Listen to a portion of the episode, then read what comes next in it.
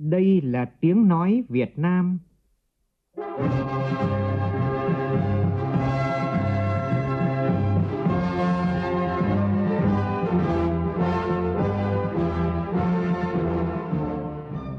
là tiếng nói Việt Nam, phát thanh từ Hà Nội, thủ đô nước Cộng hòa xã hội chủ nghĩa Việt Nam.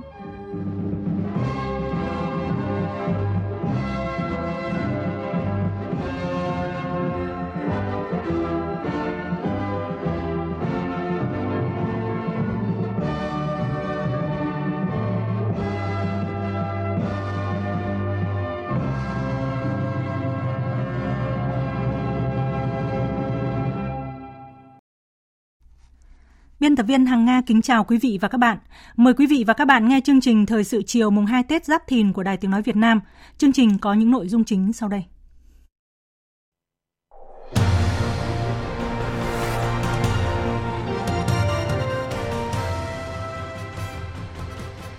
Tiết mục trò chuyện đầu xuân cùng gặp gỡ Thượng tướng Nguyễn Tân Cương, Tổng tham mưu trưởng, Thứ trưởng Bộ Quốc phòng về nhiệm vụ xây dựng và bảo vệ Tổ quốc trong tình hình mới. Năm Giáp Thìn 2024 được kỳ vọng sẽ có nhiều vận hội mới cho đất nước. Bài viết vun đắp niềm tin của nhà báo Phạm Mạnh Hùng, Phó Tổng Giám đốc Đài Tiếng Nói Việt Nam. Khởi động công trình cho năm mới cùng nhiều hy vọng mới, không khí ngày làm việc đầu xuân trên đại công trường dự án Vành Đai 3 thành phố Hồ Chí Minh. Cảnh báo đã có người chết và nhiều người bị thương do pháo nổ, pháo hoa. Bệnh nhân nhập viện do tai nạn giao thông gia tăng trong mấy ngày Tết vừa qua. Trong phần tin thế giới, Myanmar kích hoạt luật gọi nhập ngũ 2 năm đối với tất cả người dân từ 18 đến 35 tuổi. Quỹ tiền tệ quốc tế nhấn mạnh những bất ổn chiến tranh và địa chính trị đang đặt ra nhiều thách thức cho các nền kinh tế đang trong quá trình phục hồi. Liên Hợp Quốc cảnh báo tình hình băng tuyết trong mùa đông tại Mông Cổ đã ở mức nghiêm trọng khi có tới 90% lãnh thổ quốc gia này phải trải qua thời tiết khắc nghiệt.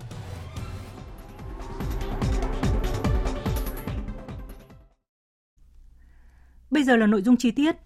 Thưa quý vị và các bạn, sáng mùng 2 Tết, không khí xe lạnh, nắng nhẹ hanh vàng ở khắp các con phố Hà Nội. Mọi người đi du xuân với hân hoan niềm vui và hy vọng, cùng vào lăng viếng bác, tới thăm Văn Miếu hay Hoàng Thành Thăng Long. Nhóm phóng viên Hải Nho và Thúy Hà phản ánh. Như hàng năm, cứ mỗi độ Tết đến xuân về, người dân thủ đô và du khách thập phương lại đổ về Lăng Bác thăm viếng. Dù đến từ nhiều nơi khác nhau, nhưng tất cả đồng bào và khách quốc tế đến đây đều mang trong mình những tình cảm xúc động, nhớ ơn bác. Bà Nguyễn Thị Hương ở Hưng Yên, cháu Minh Nguyên, chị Minh Hiền từ miền Nam và anh Đinh Lê Dương ở Quảng Trị vui mừng chia sẻ đưa các cháu đi ờ, ra thăm lăng bác vì các cháu chưa được ra đây mà đi bao giờ chỉ mong muốn làm sao có sức khỏe à Thì con tên là, là Minh Nguyên, ờ, con đến Lăng Mát để xem Bác Hồ, con từ Sài Gòn đến. Trước giờ là các cháu nó chưa có biết Lăng Bác là như thế nào, nên là tôi đi cho nó biết khung cảnh của bác như thế nào. Các con sẽ biết và để học hỏi và con cháu học theo.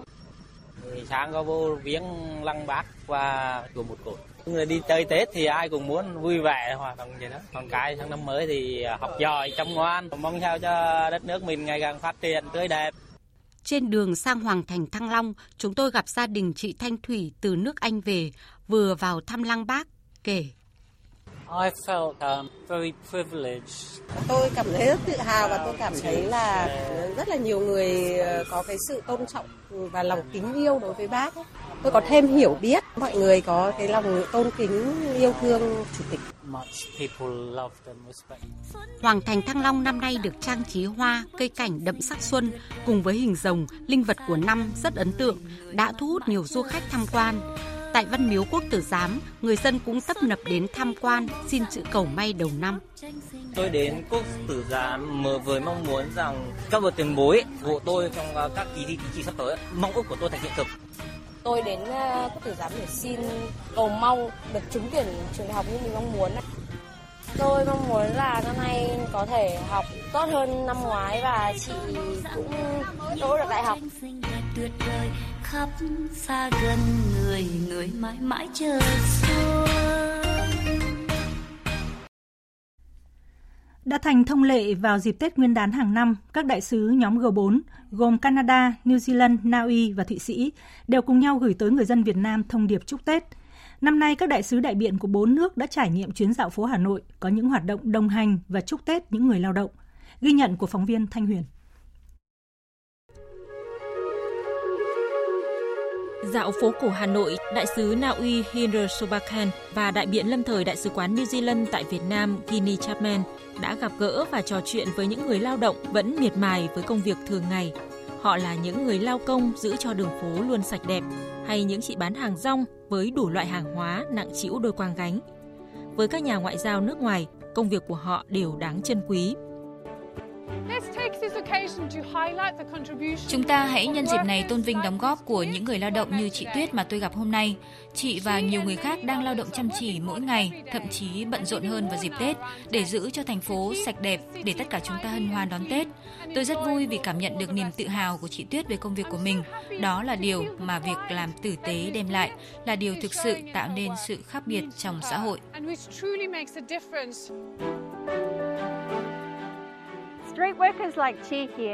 Những người bán hàng trên đường phố như chị Hiền đóng vai trò rất quan trọng trong nền kinh tế Việt Nam. Công việc này cũng là một phương án sinh kế cho những người có thể phải vật lộn để tìm việc làm. Còn đối với tôi, hình ảnh những người bán hàng trên phố góp phần tạo nên một Việt Nam độc đáo và đa dạng.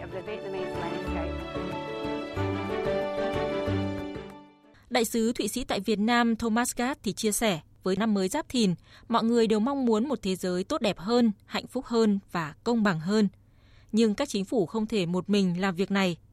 Theo đại sứ Thụy Sĩ, thế giới tốt đẹp hơn chỉ có thể trở thành hiện thực nếu tất cả mọi người, mọi tổ chức và mọi doanh nghiệp tư nhân đều cùng nhau theo đuổi các mục đích này. Ai cũng có thể và phải tham gia đóng góp công sức, nguồn lực, năng lực và ý kiến của mình. Phát triển bền vững đòi hỏi một xã hội nơi tất cả mọi người đều có thể tham gia tư duy về những điều cần thay đổi, phương thức thay đổi và đóng góp của mỗi cá nhân.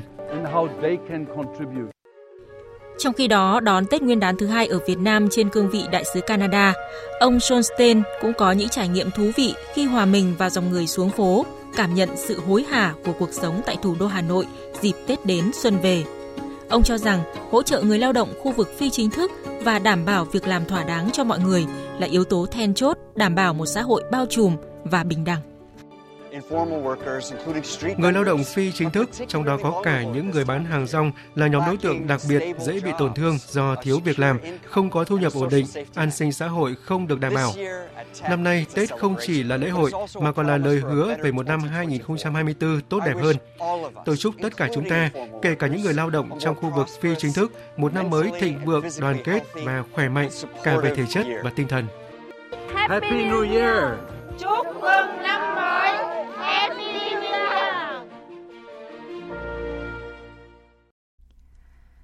Sáng nay, người dân tại thành phố Hồ Chí Minh cũng háo hức đi chơi, du xuân tại trung tâm thành phố. Tin của phóng viên Duy Phương. Địa điểm được nhiều người dân, du khách tại thành phố Hồ Chí Minh tới tham quan chụp hình những ngày Tết Giáp Thìn 2024 là đường hoa Nguyễn Huệ, quận 1. Người già, trẻ nhỏ đều diện những bộ đồ đẹp, hòa cùng với cảnh sắc trang trí sặc sỡ của các loại hoa như hoa mai, cẩm chướng, phong nữ, thu hải đường, mao gà, Điểm nhấn của đường hoa Nguyễn Huệ năm nay là cặp rồng lưỡng long triều liên có thể cử động phần đầu thu hút sự thích thú của du khách. Nhiều người phải đứng xếp hàng cũng như cố gắng tìm những vị trí thuận lợi để giữ lại những hình ảnh đẹp với linh vật đường hoa. Ông Vũ Đăng Khoa, ngụ quận 7 cho biết, hàng năm ông cùng gia đình đều đến đường hoa Nguyễn Huệ để vui chơi, lưu lại những khoảnh khắc đón xuân bên người thân. Từ xưa đến giờ cái truyền thống nó như vậy rồi, nên mình cũng thấy cái nơi đây là cái nơi thích hợp nhất cho gia đình để đi những ngày xuân. Nhiều bạn trẻ với những bộ áo dài truyền thống hoặc trang phục đẹp mắt cùng xuống đường hoa để hòa mình vào không khí sôi động, rộn ràng những ngày đầu xuân. Chị Trần Ngọc Linh, cụ thành phố Thủ Đức, hào hứng chia sẻ. Mùa xuân năm nay rất là tươi vui rộn rã, nhất là những lúc mình đi đi đi bộ và chụp những tấm ảnh mặc những áo dài Việt Nam như thế này rất là rất là đáng yêu, rất là duyên dáng. Bên cạnh đường hoa Nguyễn Huệ, năm nay có một địa điểm mới để du xuân là công viên bờ sông Sài Gòn. Các địa điểm quen thuộc khác cũng đều đông nghịt người dân tới vui chơi như chợ Bến Thành, nhà thờ Đức Bà, bưu điện trung tâm thành phố. Mùng 2 Tết Nguyên đán Giáp Thìn, bên cạnh thực hiện nhiệm vụ, các cán bộ chiến sĩ đại đội trinh sát Bộ Chỉ huy Quân sự tỉnh Đắk Lắk đã tham gia các hoạt động mừng Đảng mừng Xuân, tươi vui rộn rã. Phóng viên Hương Lý thường trú tại khu vực Tây Nguyên phản ánh.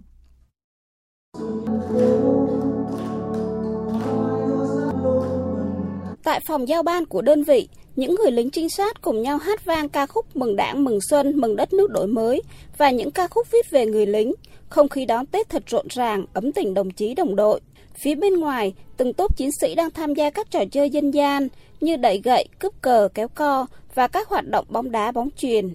Qua đó, tạo không khí tươi vui phấn khởi, động viên cán bộ chiến sĩ tích cực thi đua, lập nhiều thành tích, sẵn sàng nhận và hoàn thành tốt mọi nhiệm vụ được giao trong dịp Tết Nguyên đán.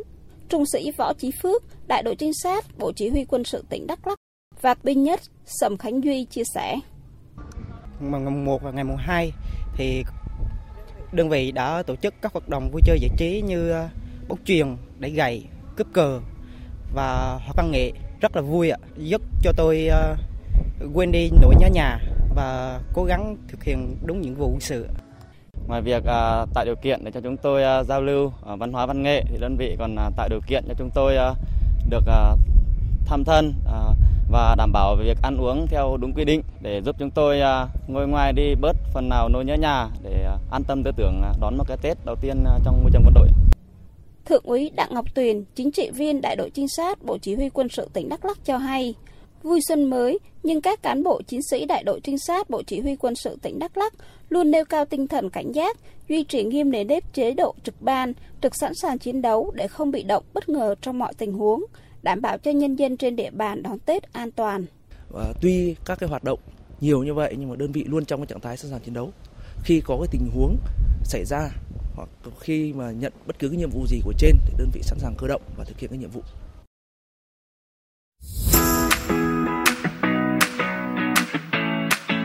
Trò chuyện đầu xuân.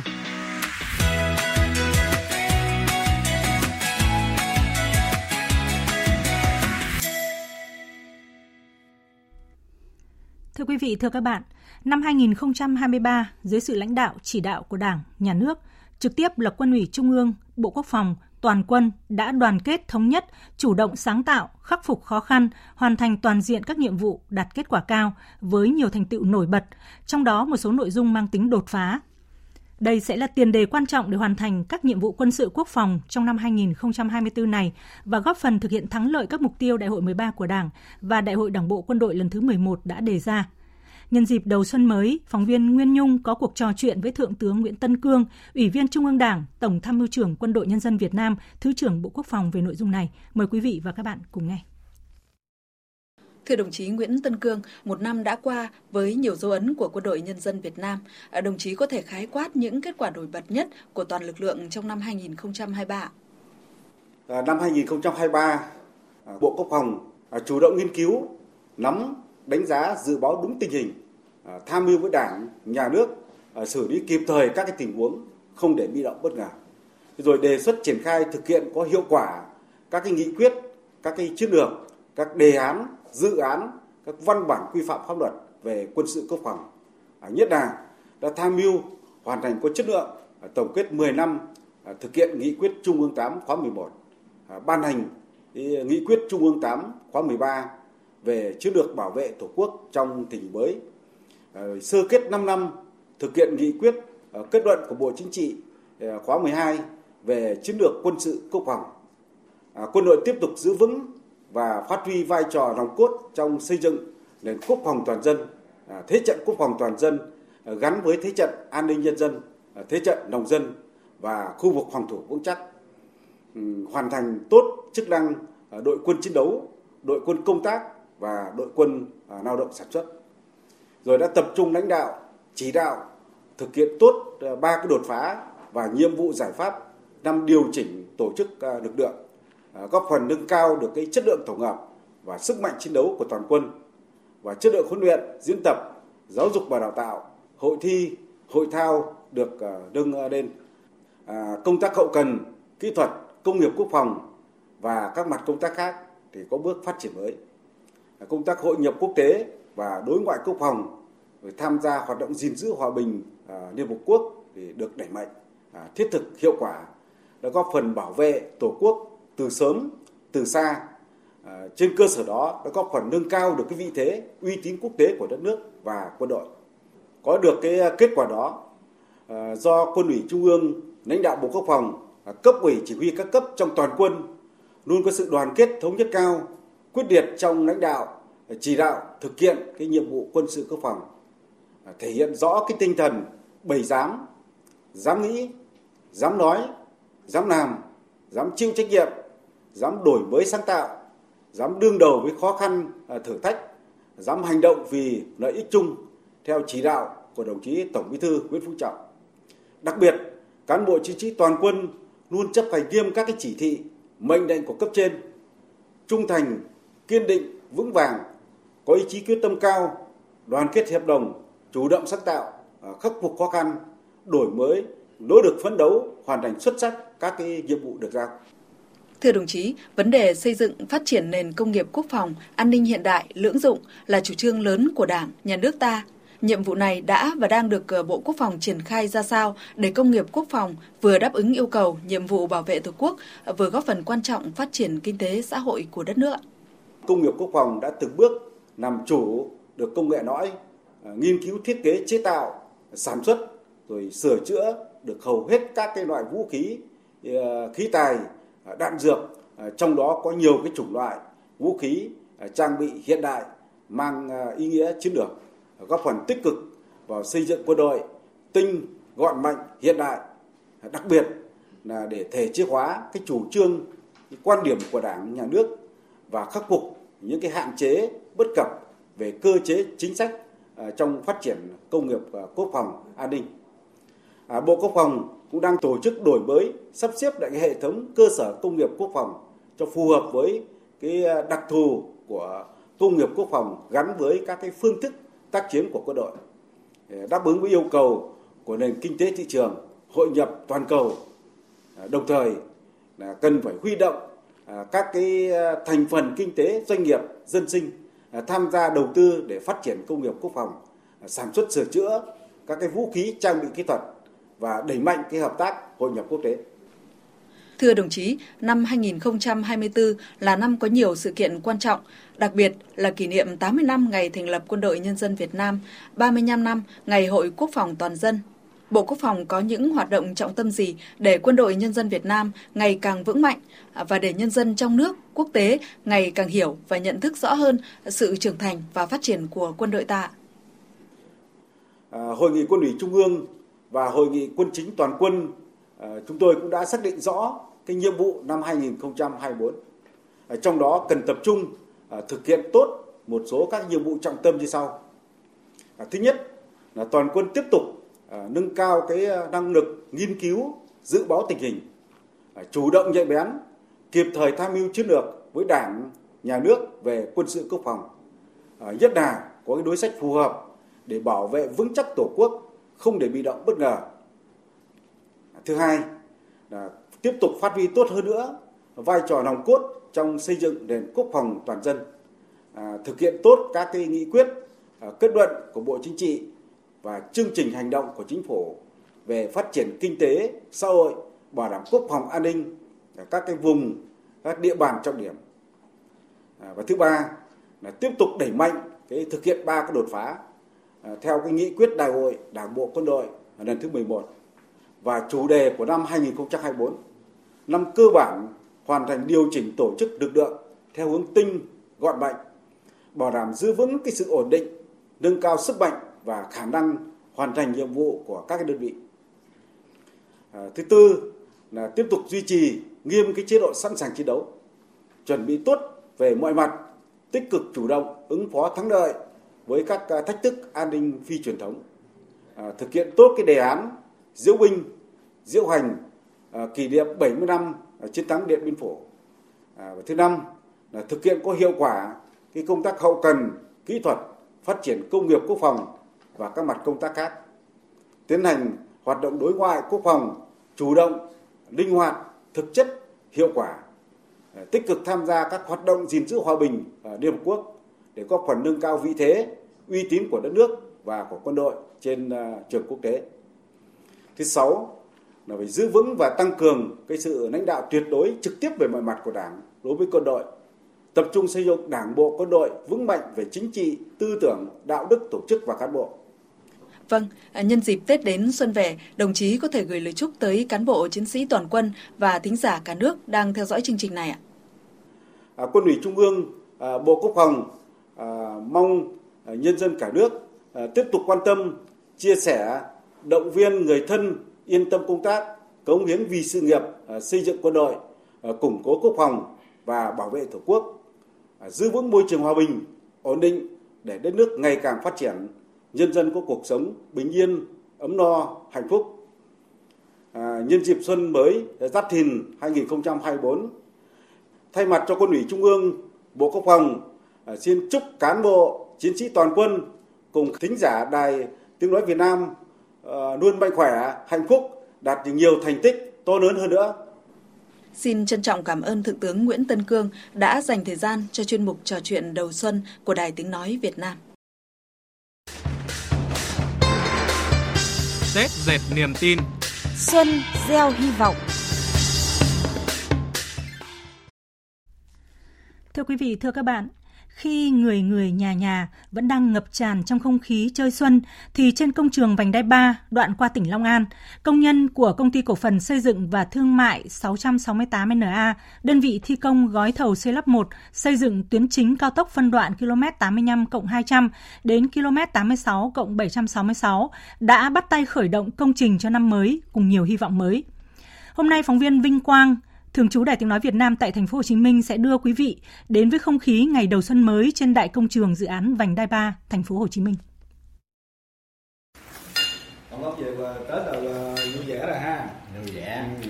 Bây giờ lên là chuẩn bị chiến đấu nha. À, rồi sẵn sàng thôi. Ừ. Ăn cơm xong là anh em ra triển khai đó. À, ok. Bắt đầu năm mới, phấn đấu hoàn thành. À, ông Tùng rồi sao? thực hiện mấy công việc dở dang của năm ngoái. Giờ mình chứ đi coi cái xe lu xe cuốc mình coi hỗ gai chứ chưa có đổ nước đổ gì nữa. Ờ, giờ chăm sóc nữa mà tí nó là còn luôn. Còn luôn á cho báo liền hướng dẫn để anh em triển khai công việc. Góc kiểm tra lại dầu mỡ cho anh em nha. Ai có ý kiến gì nữa không? Không có ý kiến thì chúng ta ăn cơm xong rồi chúng ta anh em sẵn sàng đấu ha quyết tâm sẵn sàng Sáng mùng 2, trên công trường dự án vành đai 3 thành phố Hồ Chí Minh, đoạn qua địa bàn tỉnh Long An, anh em công nhân kỹ thuật máy công ty cổ phần xây dựng và thương mại 668NA đang tất bật chuẩn bị bữa cơm sáng. Bên mâm cơm đầu xuân mới, rộn tiếng nói cười. Bữa cơm đầu năm trên công trường đượm hương vị Tết ba miền Bắc, Trung, Nam với bánh chưng, bánh tét, giò chả, dù đơn sơ nhưng cũng đủ mang được không khí xuân tươi, ấm áp đến những công dân trên công trường vành đai ba. Anh Phạm Văn Tùng, quê Thái Bình, đội trưởng đội thi công công trình của công ty 668DA Bộc Bạch, nói chung là cũng ờ, cảm xúc thì cũng ấm áp tình người nữa năm mới thì công ty cũng quan tâm nên là cũng thoải mái tư tưởng năm nay ờ, ở lại công trường ăn Tết thì ờ, ở công ty 668 cũng đảm bảo tình hình công nhân ờ, tốt ổn định với mỗi công nhân trên dự án vành đai 3 thành phố Hồ Chí Minh, mỗi người đón Tết mang một cảm xúc riêng. Kỹ sư công trình Hồ Minh Kha không còn nhớ mình đọc đón bao nhiêu cái Tết trên các công trình nhưng lần này thật sự mang lại cho anh những cảm xúc khó tả.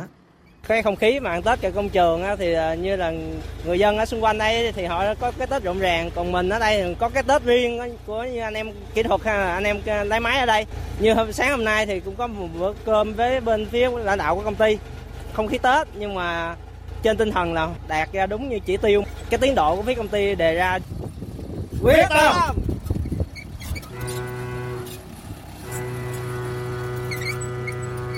Khi tiếng còi vang lên cũng là lúc từng tốt công nhân bắt đầu ra công trường. Ông Lê Hùng Đức, Phó Giám đốc công ty 668DA cho biết, việc thi công trên thực địa ở khu vực miền Tây Nam Bộ luôn khó khăn, vất vả hơn nhiều công trình ở địa phương miền Đông hoặc miền Trung. Ngay thời điểm mùng 2 Tết thì chúng tôi đã cho anh em triển khai ban gạt lưu lèn để uh, sẽ cho triển khai công tác ờ, uh, nghiêm cấm bất thấm và xử lý nền.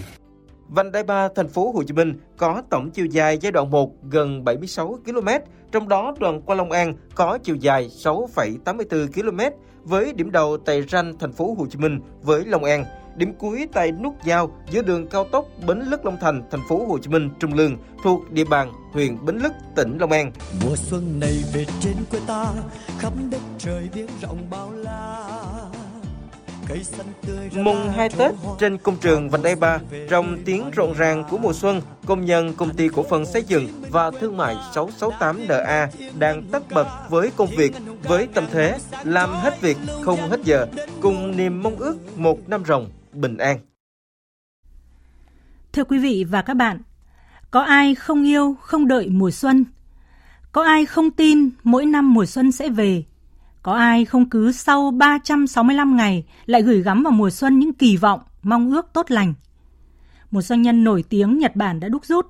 Hưng suy của một quốc gia đồng nhất với trạng thái tâm hồn của người dân.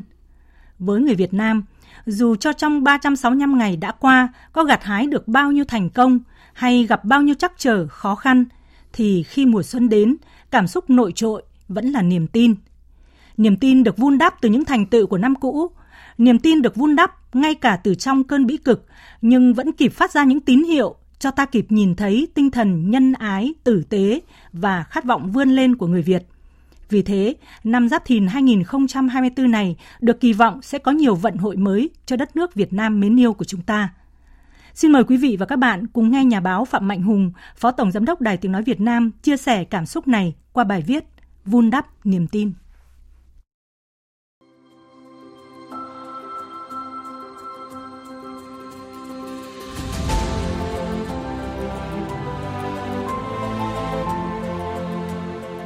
Năm qua khép lại, trong hàng hà sự kiện câu chuyện đã xảy ra, điều gì làm chúng ta nhớ nhất?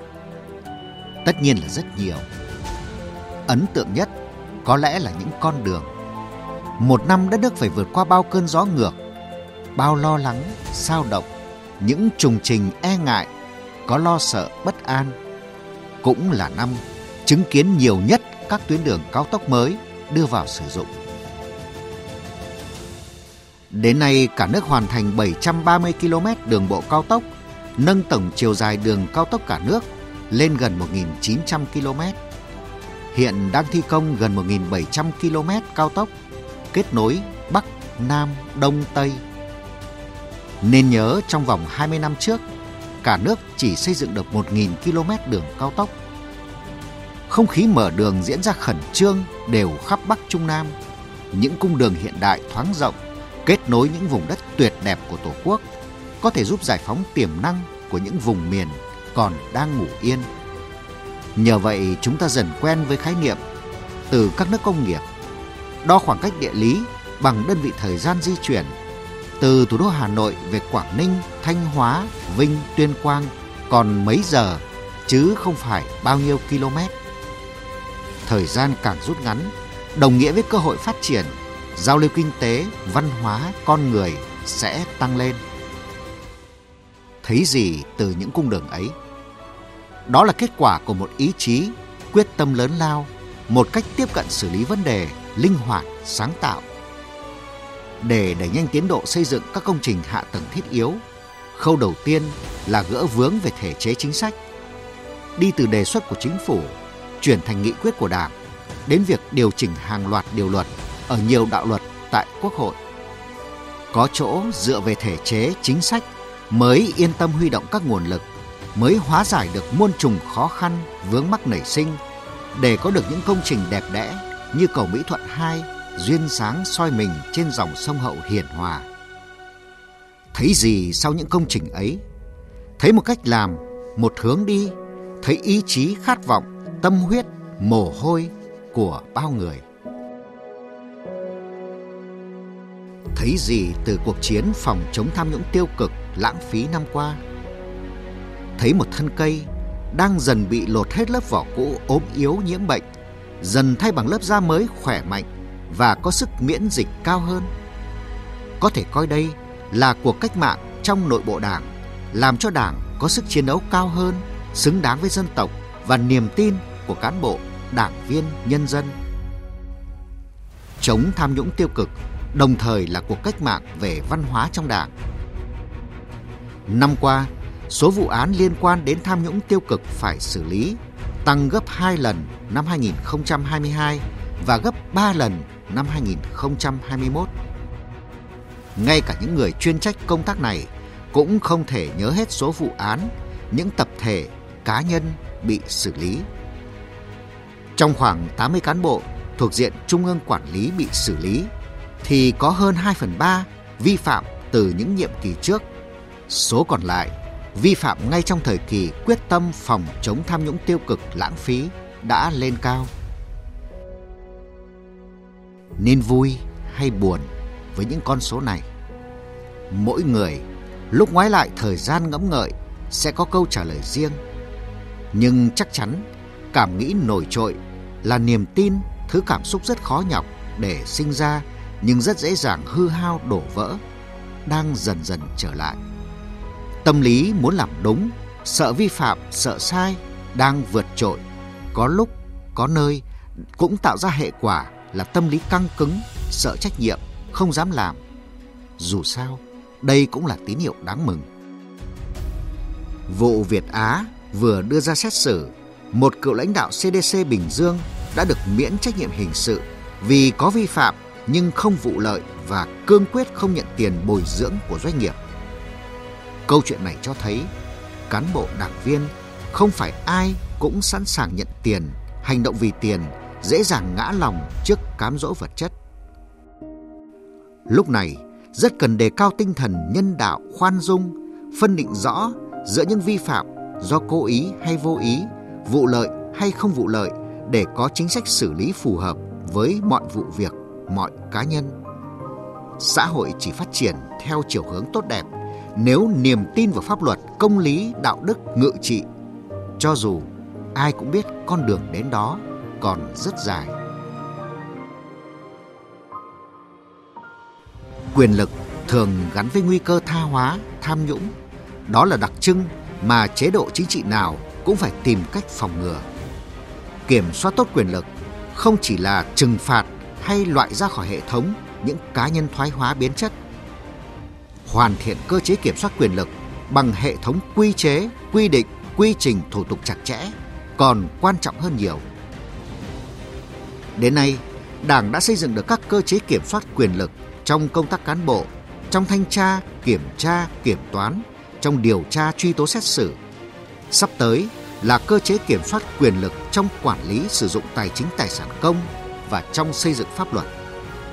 Ý tưởng về cơ quan chuyên trách phòng chống tham nhũng cũng đang được khẩn trương nghiên cứu. Đây là việc mà chưa nhiệm kỳ đại hội nào làm được. Hy vọng hệ thống các quy định này sẽ giúp vạch ra ranh giới đỏ để cán bộ không dám bước qua. Tuy vậy, cũng cần thêm nhiều hơn tín hiệu xanh để những người dám nghĩ, dám làm vì lợi ích chung, có niềm tin, mạnh dạn hành động. Trong một thế giới hỗn loạn, chia rẽ sâu sắc, ngày càng khó đoán định. Việt Nam vẫn giữ được đà tiến lên trong ổn định. Năm 2023, thu nhập bình quân đầu người của Việt Nam đạt 4.284 đô la Mỹ, tăng 160 đô la Mỹ so với năm trước, chạm ngưỡng thu nhập trung bình cao. Số người nghèo giảm hơn 1%. Theo nhận định của Giám đốc Diễn đàn Kinh tế Thế giới, Việt Nam sẽ sớm đứng vào nhóm 20 nền kinh tế lớn nhất thế giới như vậy là mục tiêu khát vọng phát triển theo tinh thần nghị quyết Đại hội 13 đang từng bước được hiện thực hóa. Đó là mồ hôi, sự chăn trở, quá trình phấn đấu bền bỉ kiên trì của hơn 105 triệu người Việt Nam. Inamori Kazuo, một doanh nhân nổi tiếng Nhật Bản với cuốn sách Con đường đi đến thành công bằng sự tử tế, đã viết Sự hưng vong của một quốc gia được lặp lại như thế này. Khi người dân chăm chỉ, nỗ lực thì quốc gia tiến tới phát triển tăng trưởng. Khi người dân buông tuồng thì quốc gia suy thoái. Hưng suy của một quốc gia đồng nhất với trạng thái tâm hồn của nhân dân. Đi lên bằng sự tử tế, lương thiện không chỉ là bí quyết thành công của riêng quốc gia nào mà là nguyên tắc có tính phổ quát của nhân loại. Lan tỏa sự tử tế cũng bắt đầu và dẫn dắt bởi cả hệ thống chính trị với vai trò lãnh đạo của Đảng phải ứng xử với đồng chí, đồng đội và nhân dân bằng sự tử tế, chân thành, liêm chính thực sự, phải chắc chiêu từng chút sự tử tế, lương thiện, biến tử tế lương thiện thành nguồn cảm xúc chủ đạo dẫn dắt xã hội.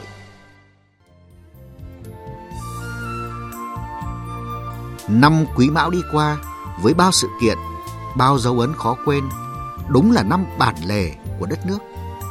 Cho dù sẽ còn nhiều khó khăn, bất chắc, Giáp Thìn sẽ đến với những vận hội mới. Đây chắc chắn sẽ là thời điểm khẳng định thêm vị thế, uy tín và bản lĩnh vượt lên nghịch cảnh, đưa Việt Nam bước vào chặng đường phát triển toàn diện và rực rỡ hơn. Dự cảm này không chỉ đến từ hy vọng, từ cảm xúc của mùa xuân mang lại, mà đến từ niềm tin sâu sắc và sức mạnh nội sinh của đất nước và dân tộc chúng ta.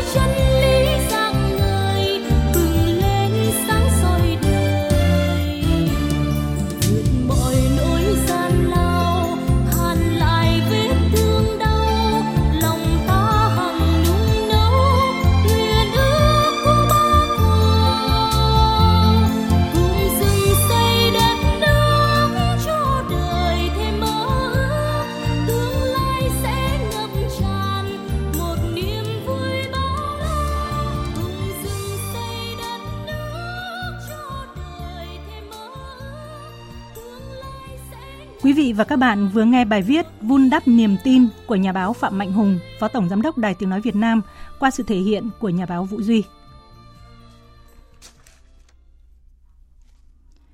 Mời quý vị và các bạn nghe tiếp chương trình Thời sự chiều mùng 2 Tết Giáp Thìn của Đài Tiếng Nói Việt Nam. Ngân hàng Thương mại Cổ phần Ngoại thương Việt Nam cho biết các điểm giao dịch trên toàn hệ thống Vietcombank sẽ quay trở lại phục vụ khách hàng vào ngày 15 tháng 2, tức là ngày mùng 6 Tết. Nhân dịp này, Vietcombank triển khai chương trình đón lộc đầu xuân Tết Giáp Thìn 2024 với 40.000 món quà lì xì may mắn dành cho khách hàng giao dịch tại quầy và giao dịch online trên các kênh ngân hàng số của Vietcombank. Chương trình diễn ra trong hai ngày làm việc đầu tiên của năm mới là ngày mùng 6 và mùng 7 Tết, tức ngày 15 tháng 2 và ngày 16 tháng 2, áp dụng cho cả khách hàng cá nhân và khách hàng doanh nghiệp nhỏ và vừa, áp dụng cho cả giao dịch tại quầy và giao dịch trên ngân hàng số Vietcombank Digibank hoặc là Vietcombank Digibit. Hôm nay, người dân thành phố Hồ Chí Minh và người dân Hà Nội bắt đầu du xuân khiến cho những con đường ra vào các thành phố này bị ùn ứ xe cộ kéo dài. Mùng 2 Tết, do lượng xe người dân từ thành phố Hồ Chí Minh và các tỉnh thành bắt đầu đi lễ chùa du xuân, du lịch các tỉnh miền Trung đông đúc nên xảy ra ùn ứ tại đường dẫn cao tốc thành phố Hồ Chí Minh, Long Thành, Dầu Dây, thành phố Thủ Đức. Ghi nhận của các phóng viên cho biết, lực lượng cảnh sát giao thông nhanh chóng có mặt từ sáng sớm để phân luồng bớt lượng xe từ đường Mai Chí Thọ đổ dồn về đường dẫn cao tốc để ra đường Võ Nguyên Giáp, sau đó vào đường Đỗ Xuân Hợp rồi lên nút giao cao tốc ngay vòng xoay Phú Hữu, tránh tình trạng dồn ứ ở nút giao An Phú. Bên cạnh đó tiếp tục phân luồng xe ra đường song hành cao tốc và đường Nguyễn Duy Trinh để vào nút giao cao tốc ngay vòng xoay Phú Hữu. Còn tại Hà Nội, một số tuyến đường cửa ngõ thành phố cũng lâm vào cảnh ùn tắc do đông đảo người dân du xuân khiến lượng phương tiện tăng vọt. Từ 10 giờ trưa nay tại tuyến đường vành đai 3 trên cao, dòng ô tô di chuyển chậm từ nút giao đại lộ Thăng Long, Phạm Hùng đến nút xuống đường cao tốc Pháp Vân Cầu Rẽ theo hướng đi cầu Thành Trì. Ước tính đoạn ùn tắc kéo dài hơn 5 km. Thời điểm 11 giờ 30 phút, đường dẫn vào cao tốc Pháp Vân Cầu Rẽ xảy ra ùn tắc khoảng 2 km từ cầu vượt tự khoát Thanh Trì đến trạm thu phí. Hàng dài ô tô đi kín mặt đường, nhiều ô tô đã đi vào làn khẩn cấp của cao tốc. Nguyên nhân ùn ứ kéo dài tại tuyến đường dẫn vào cao tốc Pháp Vân Cầu Rẽ, ngoài việc do lưu lượng phương tiện tăng cao thì còn do một số chủ phương tiện chưa nạp tiền vào tài khoản thu phí tự động nên buộc phải dừng lại gây ách tắc giao thông. Người dân du xuân qua cầu Rạch Miễu tăng cao cũng đã dẫn đến kẹt xe nghiêm trọng tại hai đầu cầu phía tỉnh Tiền Giang và tỉnh Bến Tre. Trạm thu phí BOT cầu Rạch Miễu phải nhiều lần xả trạm, không để xảy ra ùn tắc giao thông kéo dài. Phóng viên Nhật Trường, thường trú tại khu vực đồng bằng sông Cửu Long đưa tin. Từ 7 giờ 30 phút là tại chân cầu Rạch Miễu thuộc phường 6 thành phố Mỹ Tho, tỉnh Tiền Giang đã xảy ra ùn ứ giao thông nghiêm trọng. Ô tô các loại phải dừng đậu theo hàng dài trên quốc lộ 60 chờ hiệu lệnh của cảnh sát giao thông mới được lăn bánh qua cầu. Phía tỉnh Bến Tre phương tiện các loại phải nhiều lần dừng lại khoảng 15 phút để ưu tiên phương tiện từ hướng Tiền Giang qua cầu Rạch Miễu nên cũng xảy ra ủng ứ tại quốc lộ 60 thuộc địa bàn xã An Khánh, huyện Châu Thành. Có thời điểm xe gắn máy phải đậu trên lề đường quốc lộ 60. Chỉ trong buổi sáng, trạm thu phí BOT cầu Rạch Miễu phải 4 lần xả trạm hướng Tiền Giang Bến Tre theo yêu cầu của cảnh sát giao thông không để xảy ra ủng tắc giao thông kéo dài. Chiều nay mật độ phương tiện qua cầu Rạch Miễu vẫn ở mức cao, lực lượng làm nhiệm vụ tích cực điều tiết cho phương tiện đi theo từng hướng và xả trạm thu phí khi cần thiết. Tình hình kẹt xe ngày mùng 2 Tết tại cầu Rạch Miễu đã được công ty trách nhiệm hữu hạn BOT cầu Rạch Miễu và các ngành chức năng dự tính trước qua thực tế nhiều năm. Do đó, các phương án xử lý tình huống ùn ứ giao thông đã được chủ động. Cũng theo các ngành chức năng, vào các ngày mùng 4, mùng 5 Tết, phương tiện qua cầu Rạch Miễu ở mức cao sẽ xảy ra ủng ứ giao thông tại khu vực này. Đại diện Cục Cảnh sát Giao thông Bộ Công an cho biết trong những ngày Tết, lực lượng Cảnh sát Giao thông toàn quốc vẫn ứng trực 100% quân số để phân luồng giao thông, xử lý vi phạm, đặc biệt là vi phạm về nồng độ cồn. Theo báo cáo của Ủy ban An toàn Giao thông Quốc gia, hôm nay toàn quốc xảy ra 83 vụ tai nạn giao thông, làm chết 28 người và bị thương 87 người. Cảnh sát giao thông công an các địa phương cũng đã kiểm tra, phát hiện xử lý 7.846 46 trường hợp, phạt tiền hơn 20 tỷ đồng, trong đó xử phạt vi phạm nồng độ cồn đối với 3.993 trường hợp. Tai nạn giao thông luôn là vấn đề nóng trong mỗi dịp lễ Tết xuân về. Tại bệnh viện Đa khoa vùng Tây Nguyên, mới ngày mùng 2 Tết nhưng số bệnh nhân nhập viện do tai nạn giao thông đã tăng cao. Phóng viên Hương Lý thường trú tại khu vực Tây Nguyên đưa tin. Mùng 2 Tết, các y bác sĩ của khoa cấp cứu Bệnh viện Đa khoa vùng Tây Nguyên phải làm việc hết công suất khi lượng bệnh nhân nhập viện do tai nạn giao thông tăng đột biến. Theo thống kê của khoa cấp cứu Bệnh viện Đa khoa vùng Tây Nguyên, từ ngày 30 Tết đến nay, khoa đã tiếp nhận cấp cứu cho trên 300 trường hợp, trong đó rất nhiều trường hợp vào viện cấp cứu do tai nạn giao thông có liên quan đến rượu bia. Bên cạnh những thương tích thông thường như gãy chân, gãy tay, rất nhiều bệnh nhân nhập viện cấp cứu trong tình trạng đa chấn thương và nặng hơn là chấn thương sọ não, Bác sĩ Y Phi Long Kabua, khoa cấp cứu bệnh viện đa khoa vùng Tây Nguyên cho biết. Trong dịp Tết, các vụ tai nạn giao thông, bệnh nhân ờ, uống rượu bia thì thương tích rất là nặng, chấn thương sọ não rất là nặng. Rất nhiều trường hợp trong vài ngày vừa rồi, à, chủ yếu là do dùng rượu bia nhiều, à, say xỉn khi lái xe, không làm chủ được tốc độ và gây tình trạng tai nạn thương tích rất là nặng. Kỳ nghỉ Tết Nguyên đán còn kéo dài, để có những ngày xuân trọn vẹn bên gia đình, người thân thì mỗi người dân cần nâng cao ý thức chấp hành luật giao thông đường bộ, không phóng nhanh vượt ẩu, nhất là không tham gia giao thông khi đã uống rượu bia. Phóng viên Thiên Lý dẫn nguồn tin từ báo cáo của Sở Y tế tỉnh Bình Dương từ ngày 29 tháng tháng Chạp cho đến à, sáng mùng 2 Tết thì toàn tỉnh Bình Dương đã có 11 người đến khám và điều trị do pháo nổ và pháo hoa, trong đó có 7 người bị thương vào đêm giao thừa. Số người bị thương do pháo nổ thời điểm này cao hơn so với Tết năm ngoái. Lãnh đạo Công an tỉnh Bình Dương đã đề nghị công an các địa phương tăng cường kiểm tra xử phạt các trường hợp mua bán pháo lậu. Còn tại Quảng Ngãi, ngày 30 Tết ở xóm 31 thôn Quy Thiện, xã Phổ Khánh, thị xã Đức Phổ cũng xảy ra vụ nổ làm một người chết, hai người bị thương nặng. Theo kết quả khám nghiệm hiện trường và điều tra ban đầu của cơ quan công an, nguyên nhân vụ nổ là do người dân làm pháo tự chế thì bất ngờ xảy ra sự cố phát nổ. Trong thời gian qua, mặc dù cơ quan chức năng liên tục cảnh báo, nhưng tình trạng lén lút làm pháo tự chế vẫn còn xảy ra, để lại nhiều hậu quả đau thương. Trước Tết, công an các địa phương đã bắt hàng loạt vụ mua bán pháo lậu. Và xin được lưu ý là pháo hoa được phép sử dụng là loại pháo khi đốt thì phát ra tiếng nổ nhỏ và bắn ở tầm thấp, còn pháo hoa nổ có tiếng nổ lớn bắn ở tầm cao. Đây là loại pháo mà người dân không được phép tự ý sử dụng. Pháo hoa nổ được xếp vào nhóm pháo nổ và nghiêm cấm các tổ chức cá nhân tự ý sử dụng. Tiếp theo chương trình là một số thông tin thời tiết đáng chú ý. Trung tâm Dự báo Khí tượng Thủy văn Quốc gia cho biết, ngày hôm nay và ngày mai, miền Bắc duy trì nắng ấm về trưa chiều, vùng núi rét đậm trước khi chuyển sang trạng thái sương mù và mưa phùn vào ngày 14 tháng 2, trong khi Trung Bộ mưa rông, còn khu vực Nam Bộ nắng nóng. Cụ thể, do ảnh hưởng của áp cao lạnh lục địa suy yếu và biến tính, nên Bắc Bộ đêm nay và sáng mai có mưa vài nơi, nắng về trưa và chiều, thời tiết rét, vùng núi có nơi rét đậm, rét hại, nhiệt độ thấp nhất phổ biến trong khoảng từ 10 đến 13 độ, vùng núi có nơi dưới 10 độ. Từ ngày mùng 3 đến ngày mùng 5 Tết Giáp Thìn, miền Bắc mưa vài nơi, sương mù nhẹ về đêm và sáng. Riêng khu vực đồng bằng và ven biển khả năng xuất hiện mưa phùn vào sáng ngày mùng 5 Tết. Trưa và chiều trời hưởng nắng. Thời tiết rét về đêm và sáng, nhiệt độ phổ biến từ 15 đến 18 độ. Còn khu vực Trung Bộ, từ Quảng Bình đến Quảng Ngãi có mưa, mưa rào, cục bộ có mưa to và rông với lượng mưa từ 10 đến 30 mm, có nơi trên 50 mm. Còn khu vực Tây Nguyên và Nam Bộ thời tiết nắng nóng, khu vực miền Đông có nơi có nắng nóng, nhiệt độ phổ biến từ 32 đến 35 độ, có nơi trên 35 độ. Chuyển sang phần tin quốc tế, hàng triệu cử tri Hà Lan hôm nay đi bỏ phiếu vòng 2 bầu tổng thống mới. Đây là cuộc đua giữa hai ứng cử viên có số phiếu cao nhất trong vòng một cuộc bầu cử diễn ra vào tháng trước, trong vòng một cuộc bầu cử diễn ra vào tháng trước. Người sẽ thay thế Tổng thống Sauli Ninisto sẽ kết thúc hai nhiệm kỳ vào tháng 3 tới đây. Tổng hợp của biên tập viên Hồng Nhung. Các điểm bỏ phiếu mở cửa từ 9 giờ sáng giờ địa phương, tức 14 giờ chiều giờ Việt Nam và sẽ đóng cửa vào lúc 20 giờ tối giờ địa phương. Cuộc đua vào ghế Tổng thống Phần Lan vòng 2 là cuộc cạnh tranh giữa hai ứng cử viên có số phiếu cao nhất trong vòng bầu cử lần 1 diễn ra vào cuối tháng 1 vừa qua. Đó là cựu Thủ tướng Alexander Stubb thuộc Đảng Liên minh Quốc gia Trung hữu cầm quyền và cựu Ngoại trưởng thành viên Đảng Xanh Becca Haavisto. Dù ai trong số hai ứng cử viên ở vòng 2 là ông Alexander Stubb hay ông Pekka Haavisto giành chiến thắng, người đứng đầu chính sách đối ngoại và an ninh mới của Phần Lan cũng là người theo chủ nghĩa quốc tế thân châu Âu và ủng hộ mạnh mẽ Ukraine. Phát biểu trước báo giới, ông Alexander Stubb nhấn mạnh. Trong tâm trí tôi vẫn có sự ủng hộ mạnh mẽ đối với một hệ thống quốc tế dựa trên luật lệ và sự ủng hộ đối với các tổ chức quốc tế cổ điển như Liên Hợp Quốc. Trong chủ nghĩa hiện thực, bạn cần hiểu rõ về quyền lực cứng, cần phải có một lực lượng phòng thủ mạnh mẽ, bạn cần gia nhập NATO. Tôi đã ủng hộ việc Phần Lan trở thành thành viên NATO từ những năm 1990.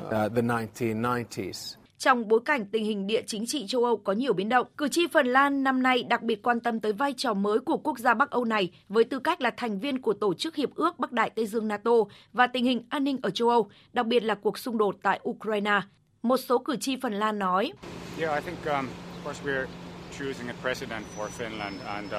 Chúng tôi đang chọn một tổng thống cho Phần Lan và vai trò chính của tổng thống là chịu trách nhiệm về chính sách đối ngoại cũng như các mối quan hệ của chúng ta với các nước khác. Nên tôi nghĩ điều cực kỳ quan trọng là chúng ta có một người mà chúng ta có thể tin tưởng và những người khác, tức là các quốc gia cũng có thể tin tưởng và bạn có thể giữ mối quan hệ với các quốc gia khác trong tình trạng ổn định và xử lý mọi tình huống xảy ra trong những năm tới.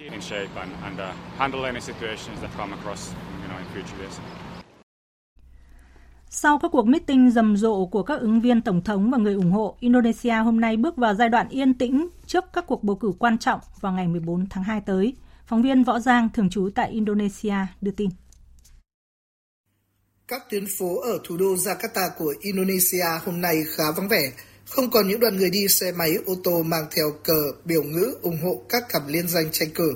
Nhiều loại cờ áp phích vận động tranh cử cũng đã được dỡ bỏ trên các con đường cây cầu lớn – theo yêu cầu của Ủy ban Tổng tuyển cử Indonesia, kể từ hôm nay cho tới ngày bầu cử 14 tháng 2, tất cả ứng viên và đảng phái chính trị phải ngưng tổ chức các cuộc meeting hoặc vận động tranh cử dưới bất cứ hình thức nào. Các cơ quan truyền thông, công ty thăm dò dư luận, các tài khoản mạng xã hội cũng không được xuất bản các nội dung thiên vị hoặc công kích các ứng viên tổng thống. Bất kỳ vi phạm nào đối với yêu cầu này đều có thể bị coi là tội hình sự, phải chịu mức án 4 năm tù giam và phạt tối đa 48 triệu rupiah, khoảng hơn 74 triệu đồng Việt Nam. Ủy ban Tổng tuyển cử Indonesia cho biết hơn 204 triệu cử tri Indonesia đã đăng ký bầu cử, trong đó có hơn 1,7 triệu cử tri ở nước ngoài.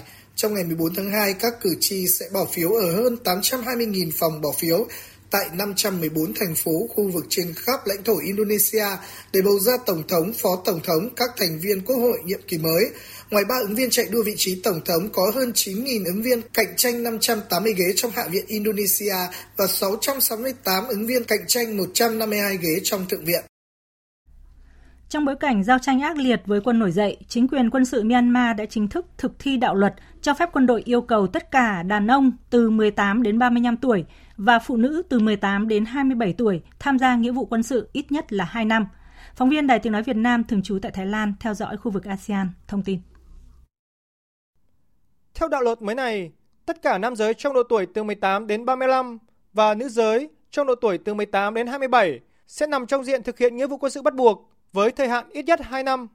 Trong khi đó, những người có chuyên môn nghiệp vụ như bác sĩ trong độ tuổi từ 18 đến 45 sẽ thực hiện nghĩa vụ quân sự trong thời hạn ít nhất 3 năm. Thời gian thực hiện nghĩa vụ quân sự có thể được gia hạn lên đến 5 năm trong tình trạng khẩn cấp. Những người chống lại việc thực hiện nghĩa vụ quân sự có thể bị bắt giữ, kết án tù bằng thời gian thực hiện nghĩa vụ quân sự.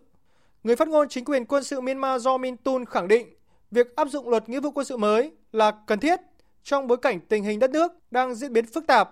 Tướng Do Min Tun đồng thời nhấn mạnh không chỉ binh sĩ quân đội mà tất cả mọi công dân đều phải có nhiệm vụ bảo vệ quốc gia trong giai đoạn hiện nay.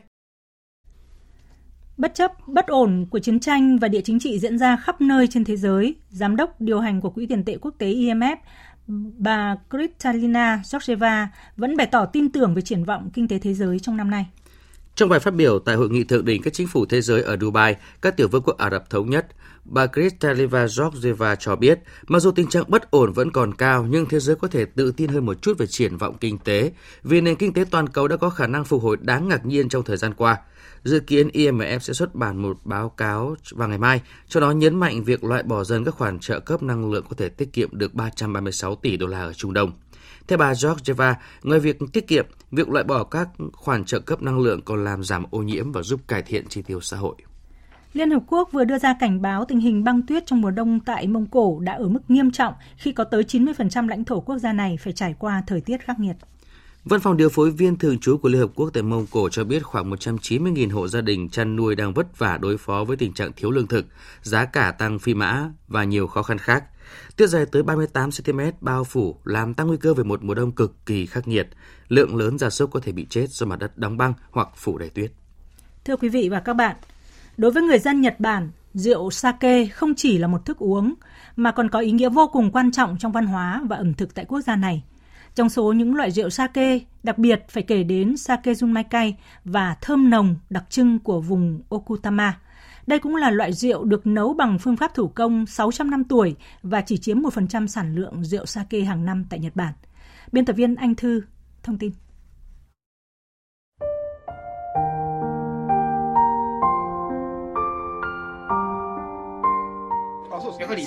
Nếu so sánh với các loại rượu sake khác thì rượu Junmai truyền thống phù hợp hơn với ẩm thực Nhật Bản. Ngon đến mức tôi có thể uống hàng ngày được. Sake Junmai được lên men từ gạo thuần chủng Omachi, tạo nên hương vị tươi mát đặc trưng với chút mùi thơm của đất và thảo dược. Đây là hương vị mà các loại rượu sử dụng gạo lai giống không thể có được. Hiện nay tại Nhật Bản chỉ còn chưa tới 10 cửa tiệm sử dụng phương pháp nấu thủ công. Anh Koji Isoda, chủ một quán bar tại Nhật Bản khẳng định rằng rượu sake công nghiệp có thể rẻ hơn, nhưng về hương vị chắc chắn không thể so sánh được với sake Junmai truyền thống. Loại rượu sake nấu bằng phương pháp thủ công có hương vị rất đặc trưng, tinh tế, phức tạp với nhiều tầng lớp. Đây là loại rượu mà tôi yêu thích nhất. Quán bar của tôi sẽ chỉ phục vụ rượu sake truyền thống. Tôi mong muốn mọi người dân trên khắp thế giới đều được nếm thử loại rượu này. Các cửa tiệm nấu rượu truyền thống hiện nay đều đang chú trọng lấy chất lượng làm yếu tố cạnh tranh và hy vọng rằng ngày càng nhiều người dân trân trọng giá trị đặc biệt của rượu sake nấu bằng phương pháp thủ công như một phần quan trọng của văn hóa Nhật Bản.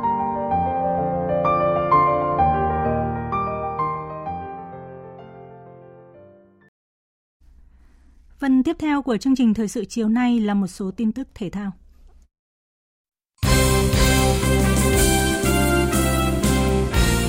Thưa quý vị và các bạn, các lại đoàn viên cùng gia đình dịp Tết, các vận động viên taekwondo và cầu lông vẫn đang miệt mài tập huấn và thi đấu quốc tế vì mục tiêu giành suất dự Olympic Paris 2024. Với đội tuyển taekwondo, Bạc Thị Khiêm, Trần Thị Ánh Tuyết và Trương Thị Kim Tuyền đã có mặt ở Bắc Mỹ để tham dự các giải đấu từ ngày 8 đến ngày 18 tháng 2. Kim Tuyền bày tỏ. À, nhớ gia đình của bố mẹ, bọn em sẽ lấy cái đó làm động lực để thể phấn đấu đạt thành tích tốt nhất có thể. Dịp Tết này, tay vợt Nguyễn Hải Đăng liên tiếp tham dự hai giải cầu lông cấp độ International Challenge ở Iran và Azerbaijan, có đó tạm thời đang nằm trong nhóm các tay vợt đủ điều kiện tham dự Olympic Paris 2024. Hải Đăng chia sẻ. Rất nhiều à, người hâm mộ cầu lông Việt Nam, người ta sẽ đặt câu hỏi là à, Nguyễn Hải Đăng sẽ làm được gì cho cầu lông Việt Nam. Em cũng áp lực Mục tiêu của em năm à, 2024 thì em sẽ cố gắng đạt được cái tấm vé Olympic. Thì hiện nay em vẫn cố gắng để thi đấu nhiều giải để tích điểm à, hướng tới Olympic 2024. Với tuyển bắn súng, các gương mặt trẻ thời gian vừa qua liên tiếp tạo được dấu ấn đậm nét. Sau Trịnh Thu Vinh, đến lượt xạ thủ Lê Thị Mộng Tuyền giành vé dự Olympic sau giải đấu vòng loại hồi tháng 1 vừa qua ở Indonesia. Trước đó, xạ thủ Phạm Công Huy giành huy chương vàng ASET Hàng Châu và được nhận định sẽ giành vé dự Olympic tại vòng loại sẽ diễn ra vào tháng 3 tới đây. Với nền tảng nội lực hiện có, cùng chiến lược phù hợp với xu thế phát triển của thể thao quốc tế, bắn súng Việt Nam đang trở thành môn thể thao chủ lực tại các đấu trường quốc tế lớn. Đánh giá cao đóng góp của môn bắn súng, Cục trưởng Cục Thể dục Thể thao Đặng Hà Việt cũng bày tỏ tin tưởng thể thao Việt Nam sẽ hoàn thành chỉ tiêu giành được từ 12 tới 15 suất dự Olympic. Ở bộ môn bắn súng, chúng ta cũng đã có huy chương vàng. À, ở ASEAN tới tháng 3 có một giải vòng loại tổ chức chúng ta có thể lấy thêm uh, chuẩn Olympic ở nội dung bắn súng. Cũng nhân uh, dịp năm mới để xin phép được gửi lời uh, chúc mạnh khỏe và tự tin và luôn luôn uh, nỗ lực hết sức mình để vượt qua những à, rào cản lớn nhất ở các vận động viên của chúng ta để đạt những thành tích tốt nhất trong năm 2024 và cũng chúc toàn bộ quý vị thính giả à, của đài à, tiếng nói Việt Nam một năm mới tràn đầy sức khỏe, hạnh phúc và thành công.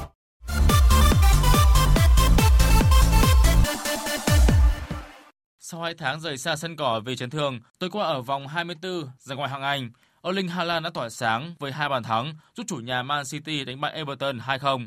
Lúc này Man City đứng thứ hai trên bảng xếp hạng với 52 điểm, kém 2 điểm so với Liverpool đối vừa thắng 3-1 trước Burnley. Ở hai cặp đấu khác, Tottenham thắng Brighton 2-1, còn Newcastle United thắng chủ nhà Nottingham Forest 3-2. Tiếp tục vòng 24, lúc 23 giờ 30 phút tối nay, Aston Villa đón tiếp Manchester United. Đây là trận đấu hứa hẹn rất quyết liệt giữa hai đội đang nỗ lực tiến vào top 4. Trước đó, lúc 21 giờ, Arsenal làm khách của West Ham. Còn ở vòng 24 Serie A, tân huấn luyện viên Daniel De Rossi nhận thất bại đầu tiên cùng AS Roma khi được thua 2-4 trước Inter Milan. Lúc này AS Roma xếp thứ 5 trên bảng xếp hạng Serie A, kém đội đứng thứ tư Atalanta một điểm nhưng chơi nhiều hơn đối thủ hai trận.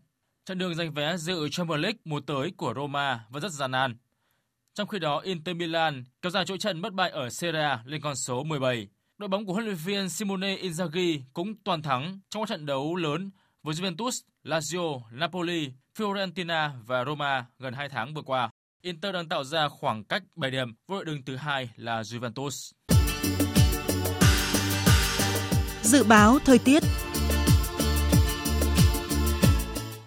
Bắc Bộ, khu vực Hà Nội và Thanh Hóa có mây, đêm không mưa, ngày nắng, gió đông bắc cấp 2, cấp 3, trời rét, vùng núi có nơi rét đậm, rét hại, nhiệt độ từ 12 đến 24 độ. Khu vực từ Nghệ An đến Thừa Thiên Huế nhiều mây có mưa vài nơi, trưa chiều giảm mây trời nắng, gió bắc đến tây bắc cấp 2 cấp 3 trời rét, nhiệt độ từ 14 đến 24 độ. Khu vực từ Đà Nẵng đến Bình Thuận, phía Bắc nhiều mây có mưa vài nơi, trưa chiều giảm mây trời nắng, phía Nam đêm không mưa, ngày nắng, gió Đông Bắc cấp 3, cấp 4, nhiệt độ từ 20 đến 31 độ. Tây Nguyên và Nam Bộ có mây đêm không mưa, ngày nắng, miền Đông có nơi có nắng nóng, gió Đông Bắc đến Đông cấp 2, cấp 3, nhiệt độ từ 23 đến 35 độ. Tiếp theo là dự báo thời tiết biển. Bắc Vịnh Bắc Bộ không mưa, tầm nhìn xa trên 10 km, gió Đông Bắc đến Đông cấp 3, cấp 4. Nam Vịnh Bắc Bộ có mưa vài nơi, tầm nhìn xa trên 10 km, gió Đông Bắc đến Đông cấp 3, cấp 4. Vùng biển từ Quảng Trị đến Quảng Ngãi có mưa rải rác ở ven bờ, tầm nhìn xa trên 10 km, giảm xuống từ 4 đến 10 km trong mưa, gió Đông Bắc cấp 4, cấp 5. Riêng phía Nam đêm có lúc cấp 6, giật cấp 7, biển động. Vùng biển từ Bình Định đến Ninh Thuận có mưa vài nơi, tầm nhìn xa trên 10 km, gió Đông Bắc cấp 6 có lúc cấp 7, giật cấp 8, cấp 9, biển động mạnh. Vùng biển từ Bình Thuận đến Cà Mau, vùng biển từ Cà Mau đến Kiên Giang không mưa, tầm nhìn xa trên 10 km, gió Đông Bắc đến Đông cấp 4, cấp 5. Phía Nam có lúc cấp 6, giật cấp 7, biển động. Khu vực Biển Đông, khu vực quần đảo Hoàng Sa thuộc thành phố Đà Nẵng, Trường Sa tỉnh Khánh Hòa có mưa rào vài nơi, tầm nhìn xa trên 10 km, gió Đông Bắc cấp 6 có lúc cấp 7, giật cấp 8, cấp 9, biển động mạnh. Vịnh Thái Lan có mưa rào và rông vài nơi, tầm nhìn xa trên 10 km, gió Đông Bắc đến Đông cấp 4, cấp 5. Tới đây chúng tôi xin kết thúc chương trình Thời sự chiều mùng 2 Tết Giáp Thìn của Đài Tiếng Nói Việt Nam. Chương trình do các biên tập viên Hằng Nga, Nguyễn Cường thực hiện với sự tham gia của phát thanh viên Sơn Tùng, kỹ thuật viên Tuyết Mai, chịu trách nhiệm nội dung Lê Hằng. Xin chào tạm biệt và hẹn gặp lại quý vị và các bạn trong các chương trình sau.